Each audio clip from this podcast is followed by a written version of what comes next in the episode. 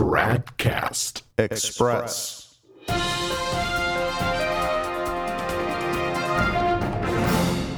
Tradcast Express. It's Wednesday, April 13th, 2022. This is going to be a fairly brief podcast uh, since it's Holy Week, and next week we're going to release the big Tradcast 32. So, just two quick things. First, speaking at his general audience today, the Argentinian apostate Jorge Bergoglio, some people call him Pope Francis, suddenly discovered that Jesus Christ gives peace not as the world gives. After quoting John 14, 27, the fake pope said, quote, They are two different approaches the way the world gives us peace and the way God gives us peace. They are different. The peace Jesus gives to us at Easter is not the peace that follows the strategies of the world, which believes it can obtain it through force, by conquest, and with various forms of imposition. This peace, in reality, is only an interval between wars. Unquote. Well, you know, such pious sounding words from his otherwise blasphemous lips would be a little more believable if Francis didn't hasten at every opportunity to look for peace by means of interreligious prayer meetings, such as the one at Assisi in 2016, where infidels of every kind, not just Jews and Muslims, but even pagans like Hindus, Jains, Brahmins, voodooists, etc., petitioned their false gods to bestow some kind of peace on the world. That, for Francis, is apparently also the peace of God, not the peace of the world. Well, I've got bad news for Francis. In 1922, Pope Pius XI wrote this in his first encyclical quote, It is therefore a fact which cannot be questioned that the true peace of Christ can only exist in the kingdom of Christ the peace of Christ in the kingdom of Christ. It is no less unquestionable that in doing all we can to bring about the reestablishment of Christ's kingdom, we will be working most effectively toward a lasting world peace. Unquote. That was Pius XI writing a hundred years ago in his encyclical Ubi Arcano, number 49. Now, is Bergoglio working for the reestablishment of the kingdom of Christ in this world? Of course not. He's working to bring about a kingdom of naturalism, one that is based not on the divine virtues of faith, hope, and charity, but on the Masonic ideals of liberty, equality, and fraternity. And he continually hijacks and distorts the gospel to achieve that nefarious end. In other news, the Vatican is in hot water after releasing the meditations for Good Friday's Stations of the Cross at the Roman Colosseum. Since the Vatican II Church is not the Church of God, but the Church of man, it is not surprising that when it comes to the way of the cross, the post Catholic Vatican is big into meditating not so much on the sufferings of Christ as on the sufferings of man. And so, whereas they could simply use the beautiful meditations on the Passion of Christ written by countless saints over the last two millennia, instead, every year the Vatican commissions someone, either an individual or a group of people, to compose new meditations from scratch. This year, Francis chose select families to prepare the meditations, and it's a different family for each station. Now, the way this works in the Vatican is that they do not, of course, pray the conventional stations of the cross, as most Catholics would know them. Rather, they have what they call the biblical stations of the cross. And so, although it is still 14 in number, they're a bit different. For example, they begin with the agony in the garden and include also the betrayal of Judas and the denial of St. Peter. Each station was assigned to a different family, and each family reflected on its own lived experience for that station. The result is as follows.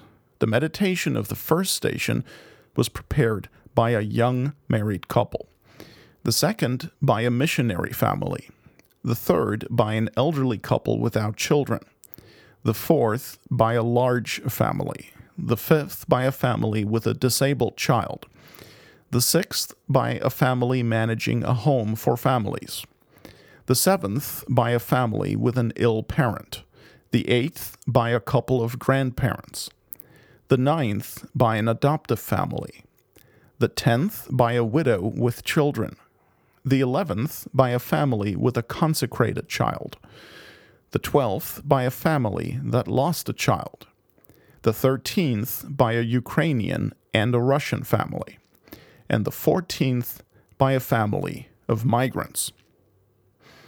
Looks like they forgot families with no employment. Oh, well, it's only 14 stations, so. Anyway, you can see that the focus is once again mostly on man. Christ, yeah, is also a part of it somehow, but the emphasis on the lived experience of man is hard to miss. And of course, that's the point because that's how the new theology works.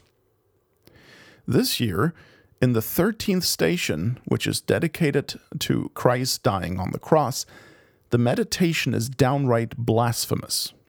Just for context, that's the one composed by a Russian and a Ukrainian family.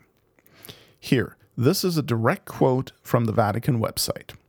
As you hear these words, remember, this is supposed to be a meditation on our Lord dying on the cross for our salvation. Quote Death everywhere. Life that seems to lose its value. Everything changes in a few seconds. Our life, our days, the carefree winter snow, bringing the children to school, work, embraces, friendships, everything. Everything suddenly loses meaning and value. Where are you, Lord? Where are you hiding?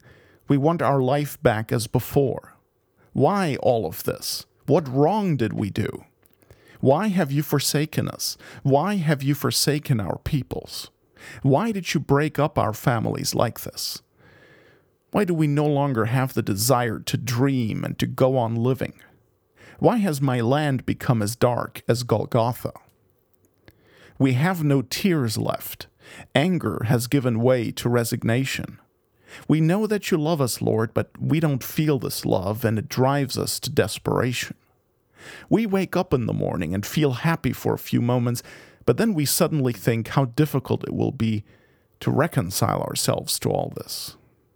Lord, where are you? Speak to us amid the silence of death and division, and teach us to be peacemakers, brothers and sisters, and to rebuild what bombs try to destroy. Unquote. That is what Bergoglio and everyone at the Colosseum will be praying on Good Friday for the 13th station. While the crucified Lord is hanging on the cross, suffering for our redemption, they'll be yelling at him, What wrong did we do? Yeah, that's a really good idea to be complaining to our Lord while He's redeeming us that we've done nothing wrong. And it shows how much they've understood the passion, right? In fact, that gives a whole new meaning to the term Good Friday reproaches. That's the traditional song of lamentation that is put on the lips of the suffering Redeemer, that's chanted during the adoration of the cross ceremony on Good Friday. So now they turn that around and complain to Christ that they have to suffer. They reproach him. It is unbelievable. Now, don't worry, we're not going to go through all of these meditations now. And let me be clear certainly not all of the meditations are like that, blasphemous and stuff. Not at all. Some of them are just fine. They simply don't belong in the stations of the cross. It's the passion of Christ you're supposed to meditate on when walking the way of the cross, not the passion of man. It is Christ who died for our sins, not the poor, not the marginalized, not the unemployed, not the disabled, not the aborted, not migrants or refugees, and not Mother Earth either. If you think about it, it's really not that difficult to grasp. Anyway, a big controversy has erupted now about that 13th station. Not, mind you, because it's offensive to our crucified Lord, but because it's offensive to man. Well, at least to one man, as we'll find out in a moment, because it was composed by both a Ukrainian and a Russian family who will also be carrying the cross for that station at the Colosseum on Friday. And while there's war between Russia and Ukraine, I guess you can't have that. Here's a report from Crux published yesterday, April 12th. Quote According to the head of the Ukrainian Greek Catholic Church, the Vatican's decision to have a Ukrainian and a Russian family participate together in a Good Friday event led by Pope Francis is offensive. I consider such an idea untimely, ambiguous, and such that it does not take into account the context of Russia's military aggression against Ukraine wrote Major Archbishop Sviatoslav Shevchuk in a statement released Tuesday. For the Greek Catholics of Ukraine, the texts and gestures of the 13th station of this Way of the Cross are incoherent and even offensive, especially in the context of the expected second, even bloodier attack of Russian troops on our cities and villages. I know that our Roman Catholic brothers share these thoughts and concerns. Unquote. Now, it's clear that the meditation is offensive. Of course it is. But it's an offense against God. Now, maybe I missed it, but I don't think Archbishop Shevchuk mentions that part. So, let me offer a solution here as far as that issue of Ukrainians and Russians together carrying the cross.